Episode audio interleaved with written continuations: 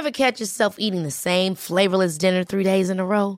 Dreaming of something better? Well, HelloFresh is your guilt free dream come true, baby. It's me, Keke Palmer. Let's wake up those taste buds with hot, juicy pecan crusted chicken or garlic butter shrimp scampi. Mm. Hello Fresh. Stop dreaming of all the delicious possibilities and dig in at HelloFresh.com. Let's get this dinner party started.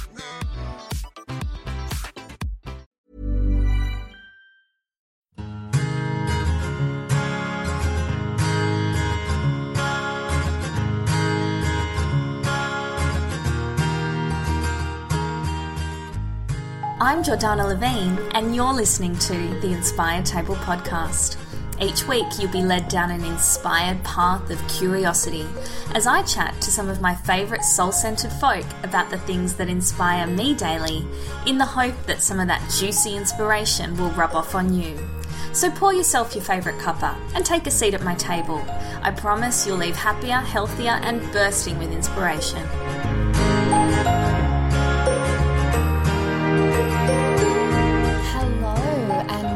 Welcome to the Inspired Table podcast. I'm your host, Jordana Levine. I've had a bit of a two week break. I'm sorry for that. I have just been busy. That's my excuse. I haven't got anything more exciting to say than that. Um, today's guest is exciting though. It is Denise Duffield Thomas. Now, often when you have a podcast and you're interviewing guests that have an upcoming book um, and the book's not out yet, they'll send you a proof or a manuscript um, before it goes to print. And Denise sent me her latest book, which is out in Feb, called Chillpreneur. And look, we don't always have the time to read through every book. I know I just sent my manuscript out to a few people to get endorsements before it gets printed, and I did not expect them to read every single page. But as I started to skim Denise's latest book, I could not put it down and I read the whole flippin' thing. It is so good. I cannot wait for it to come out. We talk about it a lot in this interview and we talk about some of the themes in the book, especially the ones that resonated with me. But for those of you who don't know Denise Duffield Thomas's work, she is a money mindset mentor for the new wave of entrepreneurs.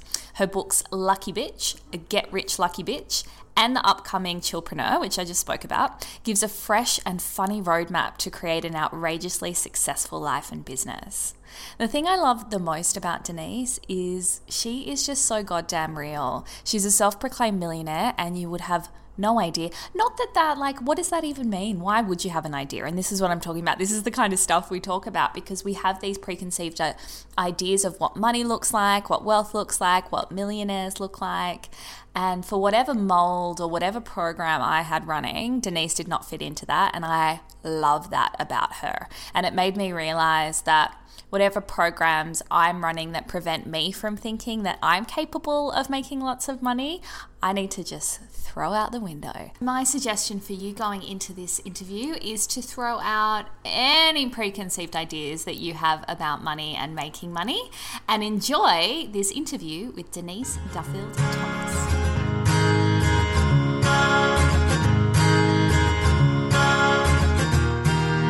For people that don't know a lot about you and your business, how would you describe yourself to people?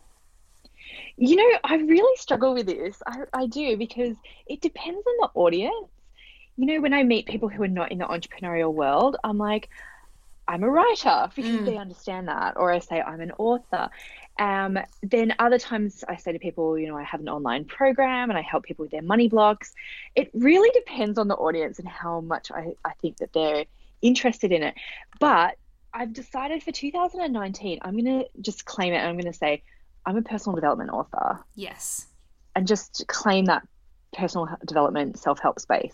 It's so funny, isn't it? I also fall into that trap of of changing what I say depending on who I'm talking to.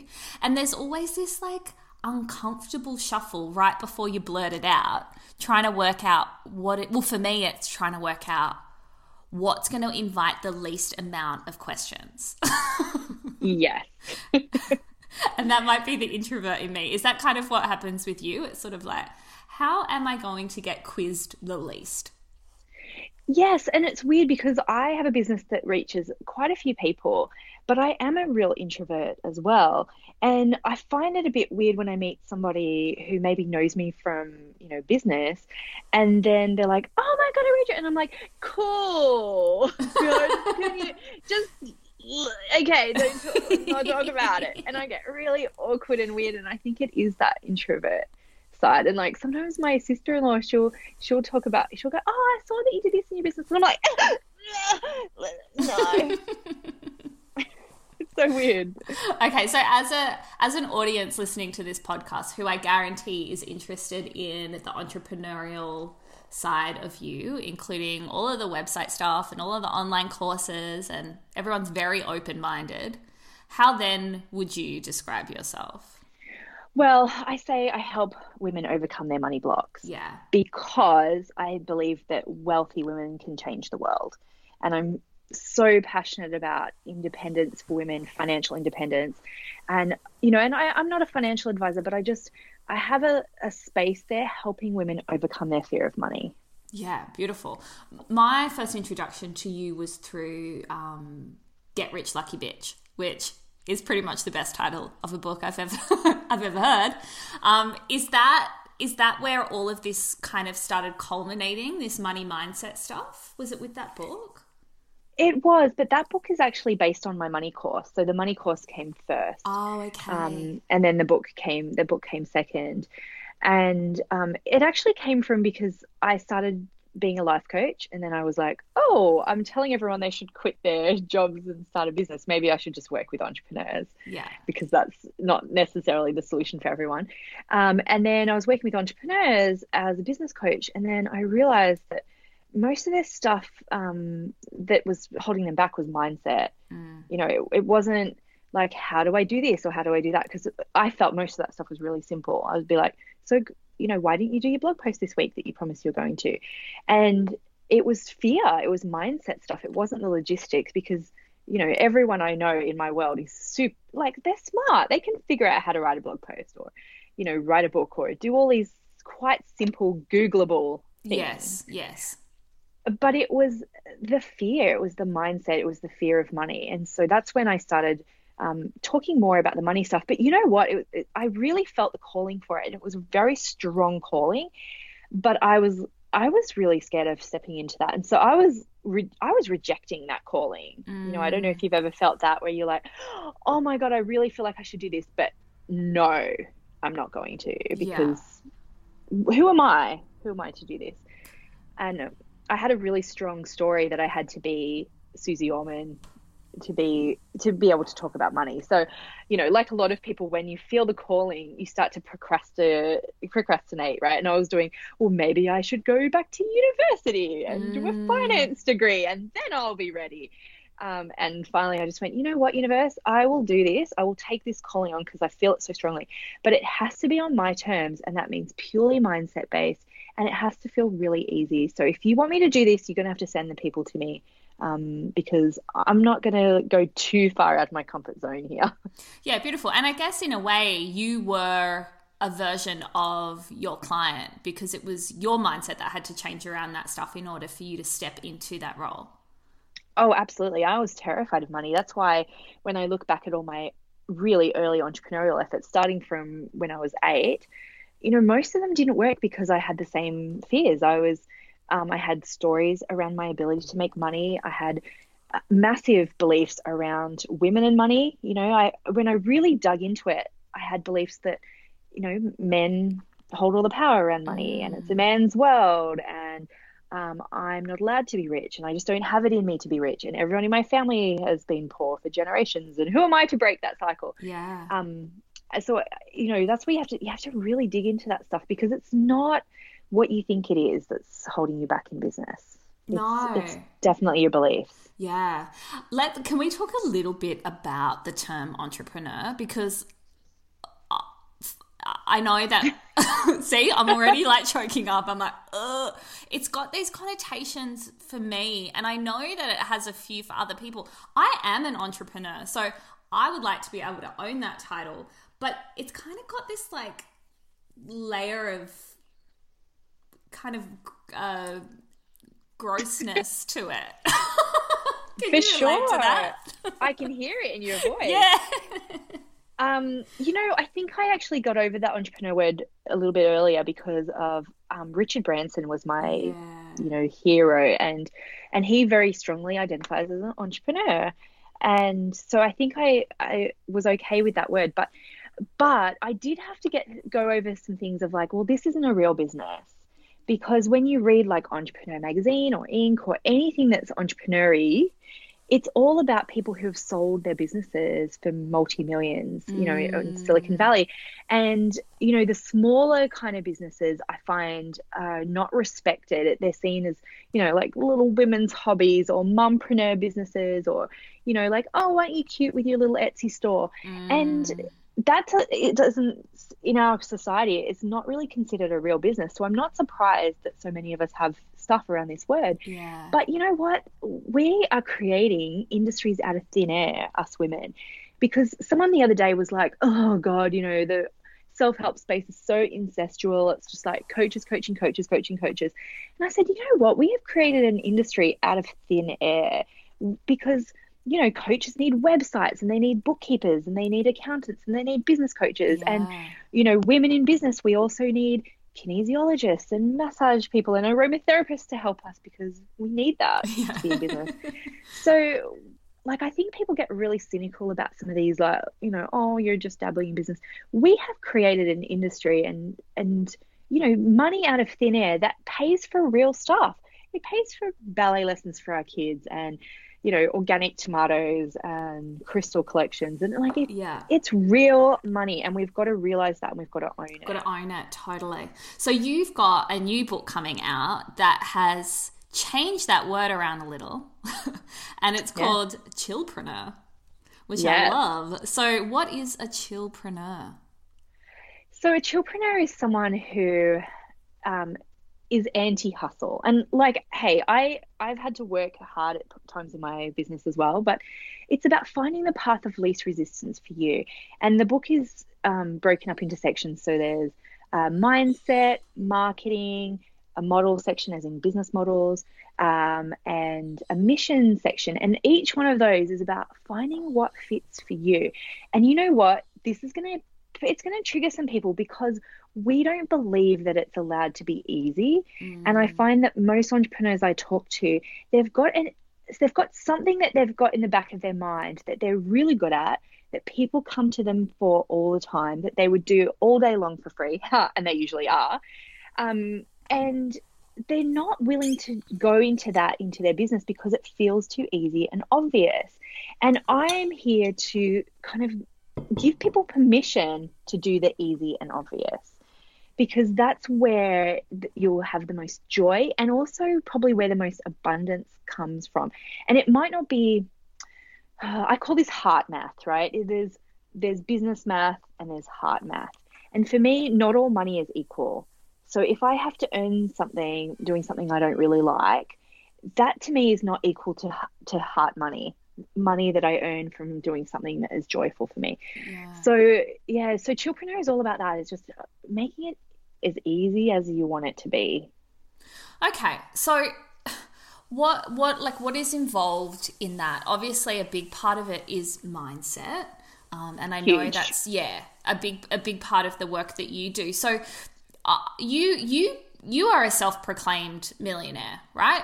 Mm-hmm. That's your thing, and you um, talk about it a lot in the book that you didn't have to work harder to get from, say, six figures to millionaire? No, I had to work heaps less. yeah, which is mind blowing for yeah, people. It is. And I mean, this year, um, you know, the, well, the last financial year, we made 3.4 million, wow. and I worked less than I ever have. but and that's not to say that you know I don't do anything. It's it's that I've set the business up in ways that are smart. Yeah. Um, I really embrace automation, delegation, outsourcing. But the other thing that I um, say to people is it's not just about you know outsourcing it's some things you don't need to do in the first place nobody in your company should be doing including you and that could be shiny objects that you've kind of gone into, or you're trying to be everything to everyone and you're too diffuse with your marketing. So, my motto um, for my business is all roads lead to boot camp. And so that's my money boot camp. That's my flagship program. Everyone in my world, I want them to do that eventually. And so that helps me go, okay, am I doing this because it's a shiny object or is this going to help people eventually do do my money boot camp? Yeah. Um, and so I think, you know, if you can look at your business in that way of first of all, I don't have to be everything to everyone. And then like what can I eliminate? What can I delegate? What can I automate? Um, and what can I outsource? And it when you do those, when you set those things up, then you you do work less because there's not much else you can do. yeah, yeah, exactly. Okay, so from a mindset perspective, I want to talk a little bit about um, money blocks because you obviously come across a lot of different types of blocks that people have through the boot camp and through some of the courses and stuff that you do. So, what do you think across the board are some of people's biggest blocks when it comes to not only just money, but making money within their business? Yeah, so there's two main ones, and I would say this covers 80% of people's money blocks, and then the 20% are random ones, usually that are like personal to you. It could be an experience that you had as a yeah. kid or something like that, right? But the the two that everyone has that I've seen in my world, one, you have to work really hard to make money. And so that's when people they do all the opposite of things that I just said, like they have shiny object syndrome and they reinvent the wheel all the time and they try and do everything themselves and they do things last minute and you know all this stuff. So they have to justify working really hard. Mm. and I, I find that this one has come up a lot for our generation of entrepreneurs because being in business is is really easier than ever. You know like if you think of if you had someone in your family who was an entrepreneur even 10 years ago it they had to do stuff with their hands. They had to make things. They had to ship them. They had to have a lot of investment involved. So this work hard one even though it's so deeply ingrained in western culture of hustling and all that kind of stuff i think it's actually gotten even worse for us now because you can start your business with your phone and very little investment. And that brings up stuff especially if you like have guilt around maybe your parents don't make very much money and suddenly you've got this opportunity in business to like just talk to someone on the phone for an hour and they pay you mm. or you know sell a book that you didn't even have to have in your garage you know it's shipped for you through yeah. amazon or yeah. all these things actually make it worse because it feels like the the work isn't in line with the the money yeah. So it I, doesn't feel like you've earned it. I guess also it's like it's your own mindset. And then it's like all of the buzz of people around you saying, Oh, you don't you don't actually seem like you do that much work, which people have said to me before. They're like, What exactly do you do? Because you seem to be, you know, floating around having a lot of coffee dates or, you know, whatever it is. And then you start to question yourself, right? And then that becomes a block for you as well. Or you feel guilty. I think yeah. guilt is very, very related for women around this work hard thing because first of all you feel guilty that you're not working every hour and then you feel guilty that maybe you've got people that you know who are struggling um, and you know they really do have to work hard because they haven't you know they don't they don't know any different mm. and or you might even be thinking too like i know a lot of women i know and this is related to the second block but it's like who am i to have such an easy life when there are people suffering yeah. in the world yeah. and we start to think that we have to suffer to um, to make that okay and it's we don't you know because i know i know this for a fact that when you have more money women we know and i don't know if men listen to yours as well but you know the men who are in our world when we have more money, we spend it in ways that enrich the planet. You know, I know people who are so, as soon as they make more money, they donate money. They donate more money to causes. They support other entrepreneurs. They hire other entrepreneurs. Yeah. And the abundance is really a ripple effect. But a lot of women hold themselves back. And it's because of this second money block, too. And it's, um, I can help people or make money, but I can't do both it, it comes up in different ways for different people, but it's mostly this feeling of like, um, it's bad to make money because I should be helping people for free. So I find a lot of entrepreneurs are, are, wonderful at helping people. You know, they give free information, they have coffee dates with people, they let people prick their brain, they do all that stuff, but they feel guilty about actually asking for money and receiving money because it's this thing of, and maybe you've heard it from other people. Oh, why are you charging people? If you really cared about this, you'd make it free. or, you know, it will get reflected back. And I, I even see entrepreneurs who give so much and then they're like, oh, hey guys, I've done my first product. It's a book. It's $10. And their, their community turns on them. Yeah.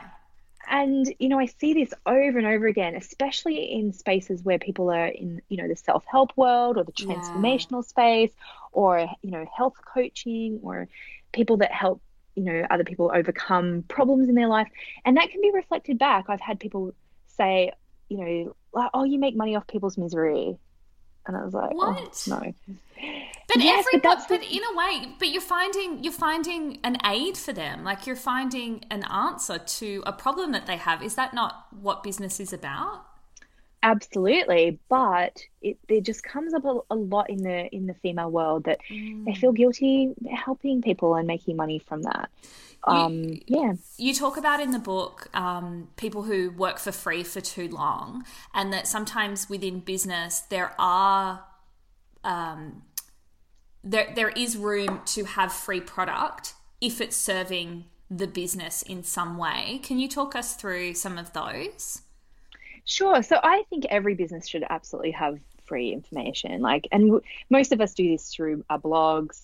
You know, you might put out a weekly video or a, you write articles or even the stuff that you put on social media yeah. you know that has value um, and we're not there this is okay this is what i've been saying to myself recently i'm like i'm not here to entertain you i'm, I'm here to help you change your life but the problem is we're so good at entertaining people you know and we we're so good at thinking oh i just have to give give give give give give give give give give give all the time and i think it's great to have free stuff, but you have to let people know what the next step is because they're not necessarily going to change their life from just a free, you know, Instagram post or a free course or a free ebook.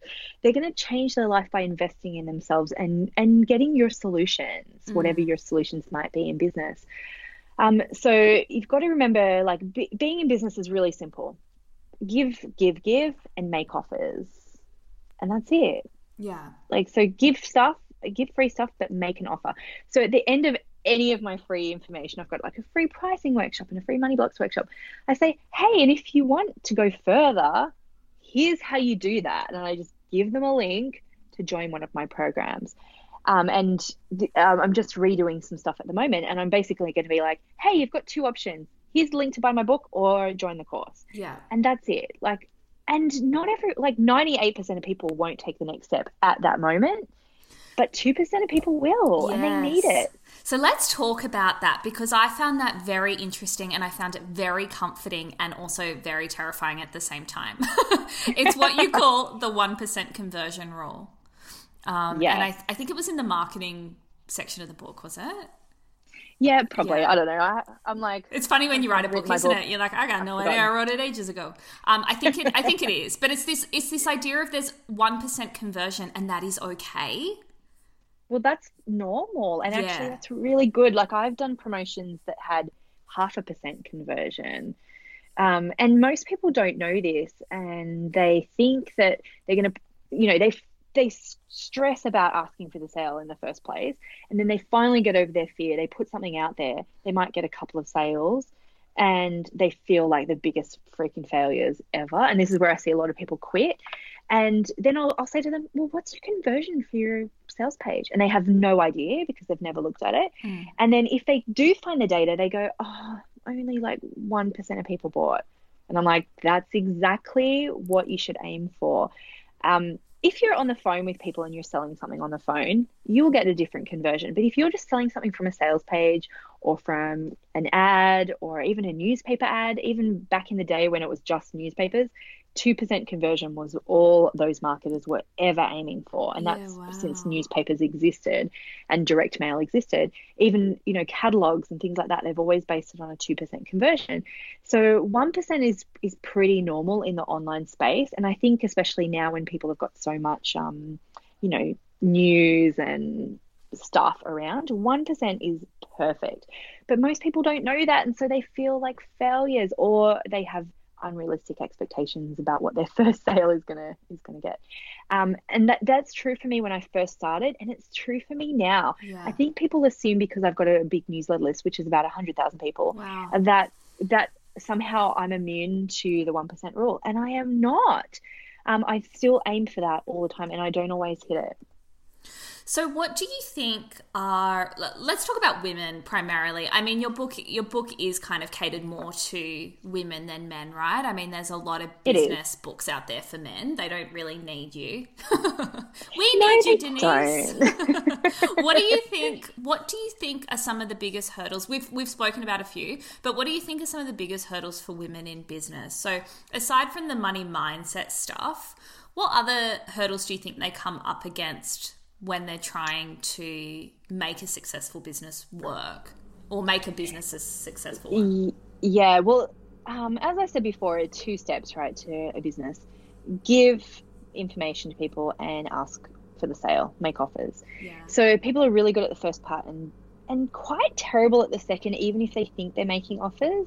They're very, being very um, vague about it coy. or very coy. Yeah. Or they're, they're, making people really work for that sale. And mm. I do this myself still. Like I remember about a year ago, someone sent me a message. She goes, Denise, how do I join my your money boot camp? And I was like, um, it's right there on my website. And it actually wasn't. It wasn't on my navigation. It was like so hidden behind like three layers. And she was like, do I is this like a test? Do I have to like mm. pass a test to join your money boot camp?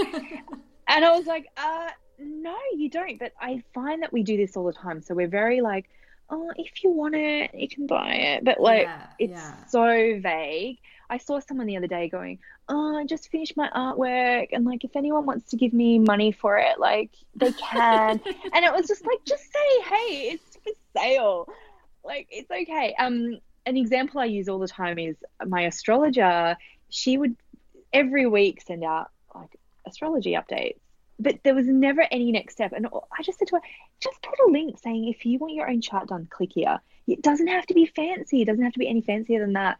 And it took us so long to feel okay with doing that because she felt like it had to be you know pure it's like i have to just give and expect nothing in return and we're we are conditioned from little girls to expect that and in business people will take what you give them and it doesn't make them greedy it doesn't make people freeloaders it's just that you have not given them the next step and you haven't made it clear enough how they can buy from you totally. so that's the biggest thing I think. And and also we psych ourselves out. We're like, oh, it's Mercury retrograde. I'm not going to sell this month. um, yeah. So we've we've got so many excuses about why we can't just tell people what we've got to give them. Yeah. Oh, that's so funny. I mean, I'm just listening to you and I'm like, yeah, guilty. Yeah, sounds like me. Yeah, tick.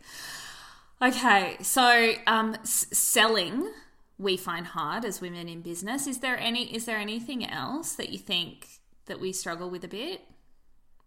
Yeah, I mean, there's tons of things, but one of the um, other things I see is we feel like we have to do business like men do, mm. and we don't. You can absolutely run business your way, um, and that's really the whole message of the book: is do everything your way. You can be as you know feminine as you want. You can grow your business to whatever size you want. It's okay to have a small business it's okay to have a big business. Um, you don't have to do it like anyone else. And I think one of the, the keys is really knowing your personality and what makes you tick because it's so easy to copy someone else or look at someone else's business and beat yourself up about how you haven't been able to, you know, make it like her. And you've got to honor yourself. You've got to honor your strengths, your capacity for work, how you like to work, um, what kind of clients you want to work with, what boundaries you want to set in your business, all of that stuff. And when you, but this is the thing, right? We, as women, we we're not allowed to do that. Mm. You know, we feel guilty about making things too easy for ourselves. So the very thing that you're going to resist is the lesson that you need to learn. And when you do that, you'll have so much peace around your business. Mm. Uh, you won't you won't second guess it. You won't compare it to other people's businesses and yeah, you'll find your path to wealth, whatever that means for you. And that's what I really loved about Chillpreneur was that you you really gave well you really held space but also gave tools and exercises in order for people to make that discovery for themselves. There you know there were questions that you asked in there that I'd never taken the time to ask myself and that have really changed the way I intend on doing business going forward. And it's as simple as what are your strengths? And from those strengths what do you enjoy? You know like i might be good mm. at something but not really actually enjoy doing it. And do i want to make that a big part of my business? No i don't you know? So it's some just... things are allowed to be hobbies too right? That's yeah. the tricky thing for women in business. We sometimes feel like we have to monetize everything and it's it's okay for some things just to be fun for you and not be your business yeah i really liked the question you asked um, what does wealthy look like because I mm. think that a lot of women have a perceived idea of what a wealthy woman looks like, and then that comes with their own set of beliefs of whether or not they want to be that. Mm-hmm. Um, and I think you had an exercise, you know, that had you looking at yourself in the mirror and being like, that is what a wealthy woman looks like. And that was also really powerful because I thought, yeah, you know what? Like, I had this perceived idea in my head of of what a wealthy woman was and it wasn't me yeah yeah really powerful well, stuff so many of us have never really met a truly wealthy woman and I got all of my ideas about that from TV and movies and and wealthy women have not been portrayed in a very flattering light in, in, in movies. No. So I had never met anyone who was just like a normal person who just happened to be rich. And so I really, t- that's why I love talking about money now because I want people to see, hey, I'm not perfect. You know, like I'm not skinny or I don't love designer clothing. I'm not super fancy. Um, I'm kind of still normal and flawed and very human. And, and that's why I'm okay to, to just tell you how much money I made because I want people to hear it and go, oh, mm. she's actually kind of normal. You know, maybe I'm allowed to be rich too. And even someone in my money boot camp group today, she's like, guys, I've got a confession. Like, I don't share in this group because I'm I'm about zero waste and I don't feel like I'm allowed to be wealthy, you know, and be zero waste. And uh, what I loved, everyone chimed in just like, no, this is about what's wealthy for you, and you know, be the example of someone who is environmentally conscious and wealthy. Yeah. And we've all kind of got that responsibility, I think, to share that with the next generation of, of girls and boys too. But, you know, just for them to to have more role models than uh, the Kardashians, for example.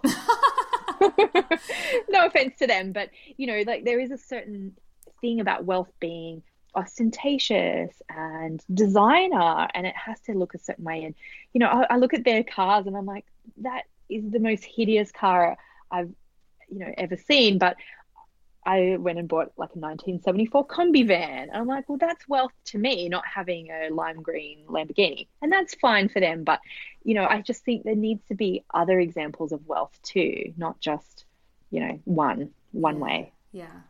So so what are some practical ways for people to break through some of these mindset money blocks that they might be having. So let's say they listen to this interview and they, they really identify with what you're saying and they can start to identify some of the blocks that they have in their own life and their own business.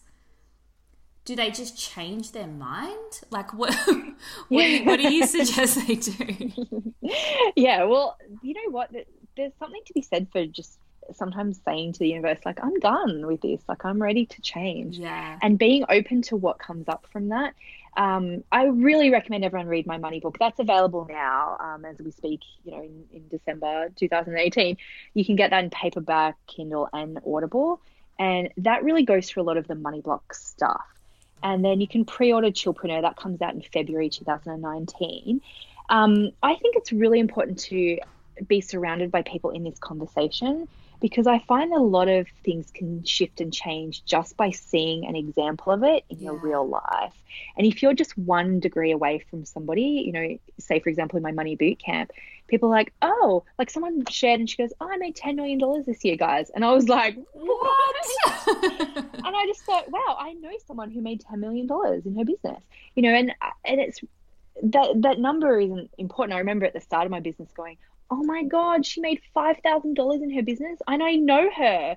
Maybe if she can do that, I can do that. Mm. So if you don't have anyone in your life to talk um, with about money, you are going to feel a bit lonely and feel like, like it's an icky conversation. So you just you need to be surrounded by people who are uh, just having the conversation and being positive about money. Yeah, beautiful. Um, who are your mentors and role models? Well, um, Oprah is my number one forever. I know. Oprah? She's this lady. um, I have watched her show from the beginning, right? Yeah. So for me, like I can never remember not watching Oprah. Um, it would it was on about like three thirty, I think, in Australia, and yeah. and I would get home like just I'd like get home as quickly as I could so I could watch it. And then the next day I would tell my friends about some of the lessons. And you know, some of the some of the you know shows that she did weren't relevant to me, but I always loved when she did the remembering your spirit, mm. and then she mm. started the Angel Network, and she started talking about using your life to help other people and using your gifts. And for me, um, you know, she's just always someone that I look up to as just such a beautiful example of leadership and wealth. Um, and I, I got to meet her when she was in Sydney on her last tour. Um, she did a VIP part of her tour, and and she said, "Why are you here?" And I said, um, "Because you have taught me for my whole life for free. I was like, it was a no brainer to come and pay money to see you because, you know, the VIP tickets were something like two and a half grand.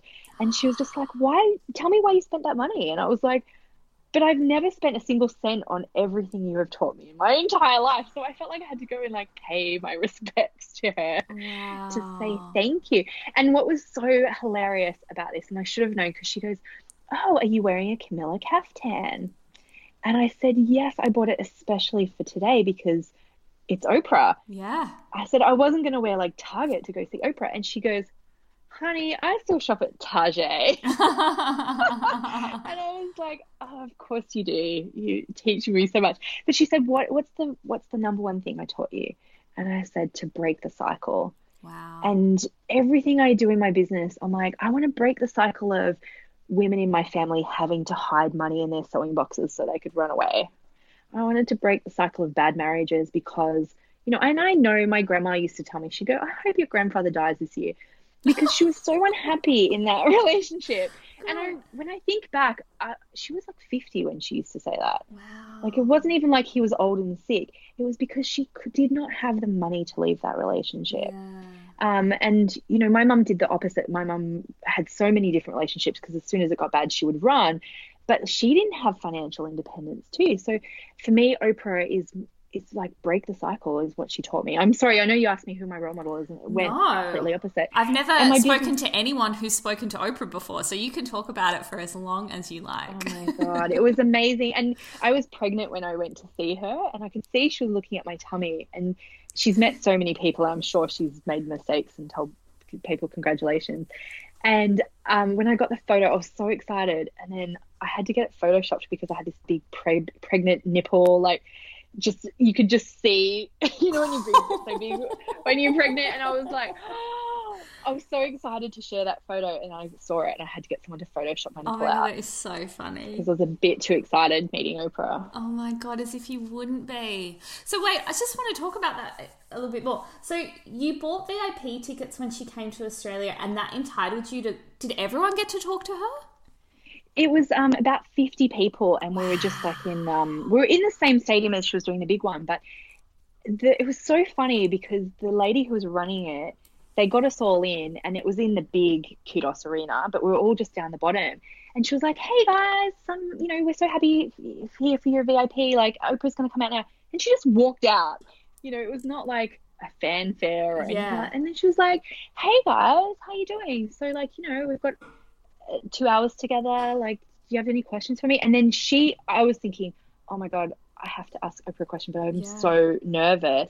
And she was the one. She looked at me and she was like, "Oh yeah, you're wearing Camilla." And then she was she was asking me questions, and was she and then also we all got in to... Camilla that day? No, she wasn't. But then Camilla was there. Oh, the actual Camilla. So she was like, "Oh, hey, Camilla," and then it was like, "Oh my god!" And I went and chatted to Camilla too, and I said, "How did you get involved with Oprah?" And she goes, "I totally manifested it. I put her on my dream board." Yeah. You it and was everyone very, else, Camilla. You and everyone Yeah. else. and it, she was just so normal. It was it was Oh, so wonderful, so and nice. we all got to you know go up and have a photo individually with her, and she was just she was just beautiful. And the other entrepreneur for me is Richard Branson, who I look up to Mm. so much. And um, I was supposed to go to his Necker Island last year, but it got um, hurricaned That's right. out. So we've rescheduled it for May. And you know, I just want to ask him one question, and this is, I think, something that comes up for a lot of women around success and money is worrying about their kids being spoiled. Mm. Um, because I totally romanticized for me growing up poor, and Yeah. you know, I, I, I, I almost attribute that to my success. I'm like, well, if I didn't grow up poor, I wouldn't be successful. Totally. Yeah. So, um, I want to ask him about that because his kids have grown up very wealthy. His grandkids are growing up very wealthy, and he's very like he's a chillpreneur, right? He works by the pool and he's very chilled, and so I just want to ask him that. Yeah. I think the other admirable thing about Richard Branson is that he's not afraid to fail. And he's failed a lot. A lot. Yeah. But just, that's the difference, right, with men and women is that he is so a lot of his businesses have gone bankrupt. He had like Virgin Brides and Virgin Cola and Virgin like- Brides. yes, it was like a honestly, I had a, like a wedding shop business. oh my god. Um, and Virgin Cola was sold in the UK Oh, for a long time, right. and there's probably about a hundred different Virgin brands that you know most of them work. aren't around. yeah. And he's like, sh- it's just like water off a duck's back. Oh, I tried that, didn't work. Whereas I find that a lot of women, if any, if just one thing fails in their business, that's it, they're out. yeah.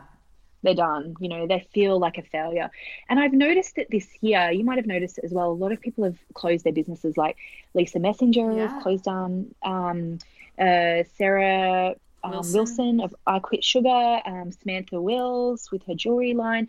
And what I've noticed for each of them, it wasn't a failure, it was a completion. Mm. And it felt so good just to be able to just say, you know what, I'm, I'm done with this part of my business, I'm done with this chapter of my life. But I see women go, oh, that business didn't work, I'm such a failure. And they internalize that and they never try again. And Yeah. it's, it's really sad. And, you know, Richard doesn't, I, I'm sure he doesn't waste a minute thinking about Virgin Brides. No. well, not the business Virgin Brides. Exactly. Yeah. oh, yeah, sorry, that sounds so dodgy. Um, uh, yeah, he, I'm sure he does not give a flying fig about that at all. You're right. Yeah. So what what's next for you then? You've got this book coming out in Feb, but in terms of business, wh- what do you intend to do from a chillpreneur's perspective? Yeah, great question. So, um, I, there's a lot of bloat that happens, I think, when you've been in business for a while. And so I'm, I'm cutting out some of those things. I've got a lot of little free opt ins around the place that don't really fit with my brand or my business. So I'm going to do a massive big declutter and just kill a few things to streamline things a little bit more. Um, and next year, I've got a very simple cycle that we're, you know, when um, like America's Next Top Model, she calls them a cycle.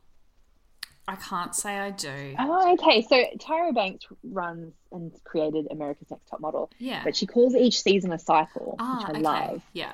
Um, and it has a beginning and an end, right? Hmm. And um, and my business has been very much an open loop for six years. I, my money boot camp is open all year round, and you know, there's no completion. And I was so inspired this year by you know Lisa and Samantha and all those other women. Um, and I thought I'm going to do some completion. So we've got three cycles that we're planning for the year, where it's money boot camp followed by my sacred money archetypes course. And then I'm actually closing down the groups for a certain amount of time in between each one to rest and have Ah. completion. Beautiful. Because, yeah, because I find that um, you know, women we we live in cycles. That's how we are, but we don't honor that in our business. We think everything should be harvest month, you know, Mm. or hustle time. And there's just a real benefit in just like having seasons and like having a winter season where you do nothing and then you plant seeds for the next cycle. So that's that's me for the next year. um, and obviously Chillpreneur will come out. I'm actually even overcoming some introversion and and doing a bit of a tour. So, yeah, so if anyone listening, if you live in a town where you've got like a business network that already runs events, get them to get in touch with me because I would love to come to your town and um, you know, bring some books. I don't know why this is coming up. I'm like, maybe it's because my my baby, you know, she's five months now, and I'm coming out of the baby bubble, and I'm like, I want to see I people to again. touch people. Yeah. I, I understand. Yeah, it's good. And I think it's I think it's really good for the consumer as well, especially with books, to be able to hear it firsthand from the author. Yeah, I think so too. And I loved my tour I did in America in 2016. That was that was really inspiring, and I, you know, hugged 600 people basically over Oh. the tour, and it was it was really really great. Um, and then personally, what I'm doing, um, we're in the process. We're building a house at the moment, and like the concrete slabs just about to be poured, and so that's gonna be that's gonna take up a lot of uh, emotion, I think, next year. Yeah. But also, we just bought a rose farm. Um, I was about to say, I just saw that you bought a rose farm on Instagram this morning. What Yeah. is what is that? What is that? What are you oh my gosh, that? do we ha- do we have time to talk about this? I would love to talk about this. Yeah. So, um, I just been feeling uh, to do real stuff because I've been so immersed in my business in the last six years. It's very digital. It's very, you know, like it's not very real in some in some ways. And also, I noticed that I wasn't um, really embracing creativity in my real life because all my creativity went to my business. And I suddenly remembered as a kid, I pressed flowers and made paper, and I had a sewing machine, and I did cross stitch and um, latch hook rugs, and all these amazing creative things. And the last two years, all of the, oh, last six years probably, all of that has gone to my business. So I started to realize that it, it was okay to have creative dreams just for me that didn't have to be monetized. And um, I started reading um, magazines for pleasure. And I, one of the magazines I started reading was Country Style. I don't know if you've ever heard of that one. Yeah. It's beautiful, right? Yeah, it's gorgeous. and it's all like people who've moved to the country and started rose farms or alpaca farms or honey or making soap and i just was reading it purely for pleasure and i started just to dream about having a house in the country and i started journaling it every time i wrote down my goals i would say you know um i one day i'd like to have a country house that maybe our kids could get married at one day you know that and it was probably about six months ago I saw this rose farm, and I just immediately just went, "How beautiful!" But no, not the, not even the right time or anything. And then a couple months later, it was still on real estate, and I just went, "I'm just gonna go look at it." and yeah, I was fell in love with it and decided So- to buy it. So is it a? I mean, hang on. What? Well, like, what is a rose farm? Is it just a, a piece of land with lots of rose bushes on it? Yeah, well, it's it's ten acres. It has a four bedroom country house that's like Oh, yeah. totally like country style house. Oh It has four polytunnels of roses that, you know, like each one is like 20 meters long. So it, it has, a, it's like a proper rose. And then it's got um, like a three acre empty paddock that I'm going to put a pink barn in. Oh that's going to be! Yes, it's going to have a pink floor with rose quartz embedded in the floor Beautiful. and pink walls and flowers everywhere. And it's going to be a retreat place. Um, people can do yoga there. Mm. Um, yeah, so it's you know what? It's going to be a hub for female creativity. Beautiful. And in a way, I was really pissed off with Mark with us building this other house because he was very bossy about a lot of the decisions.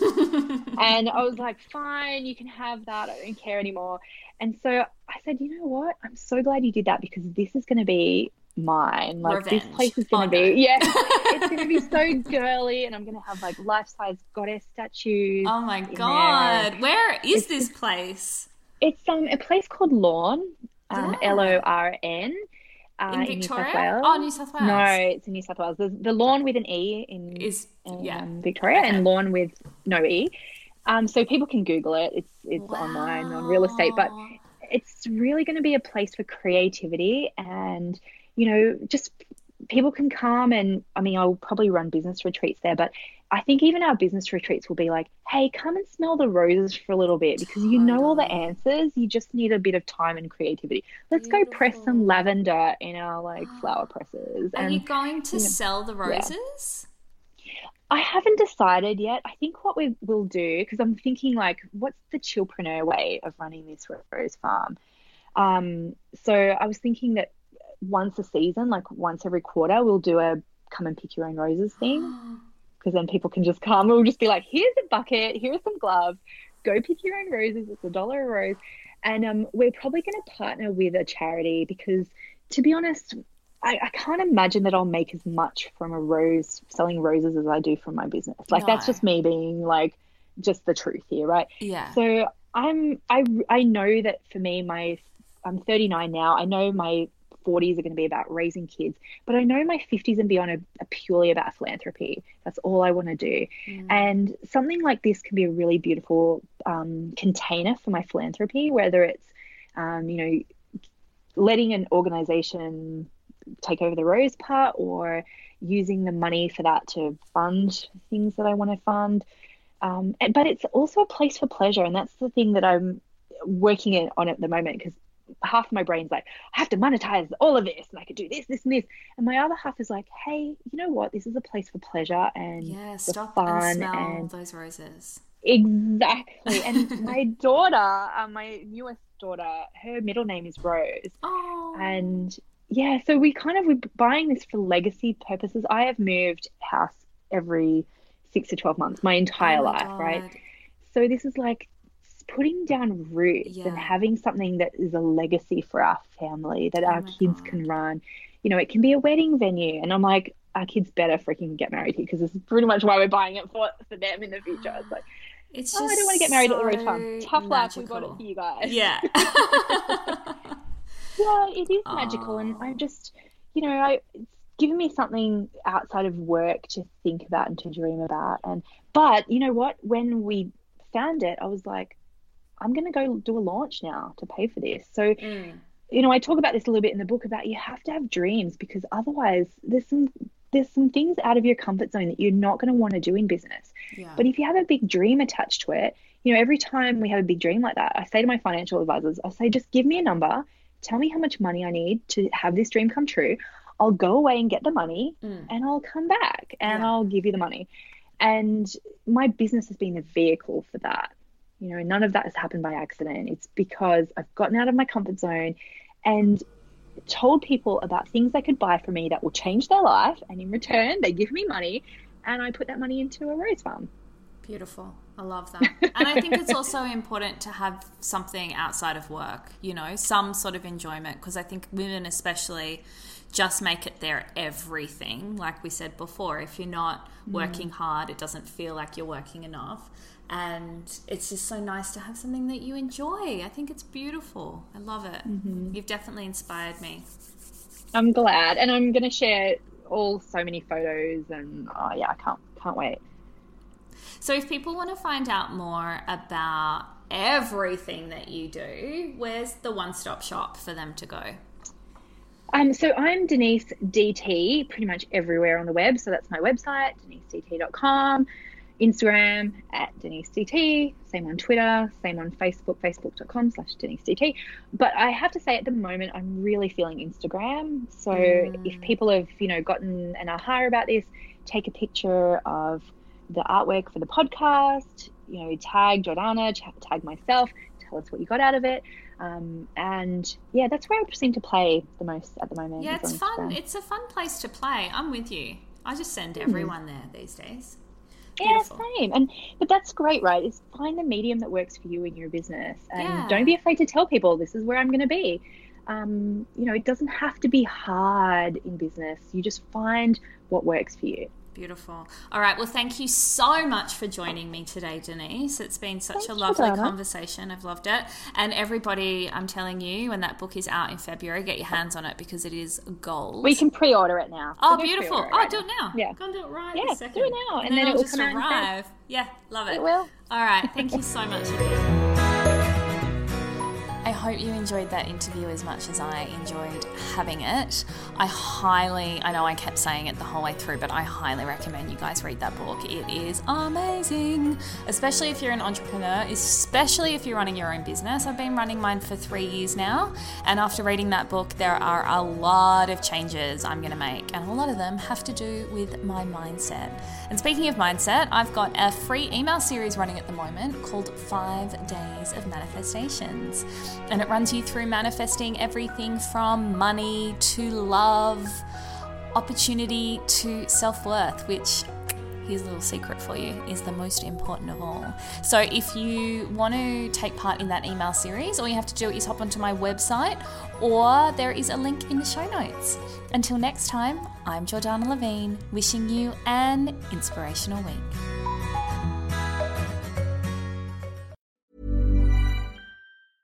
Planning for your next trip?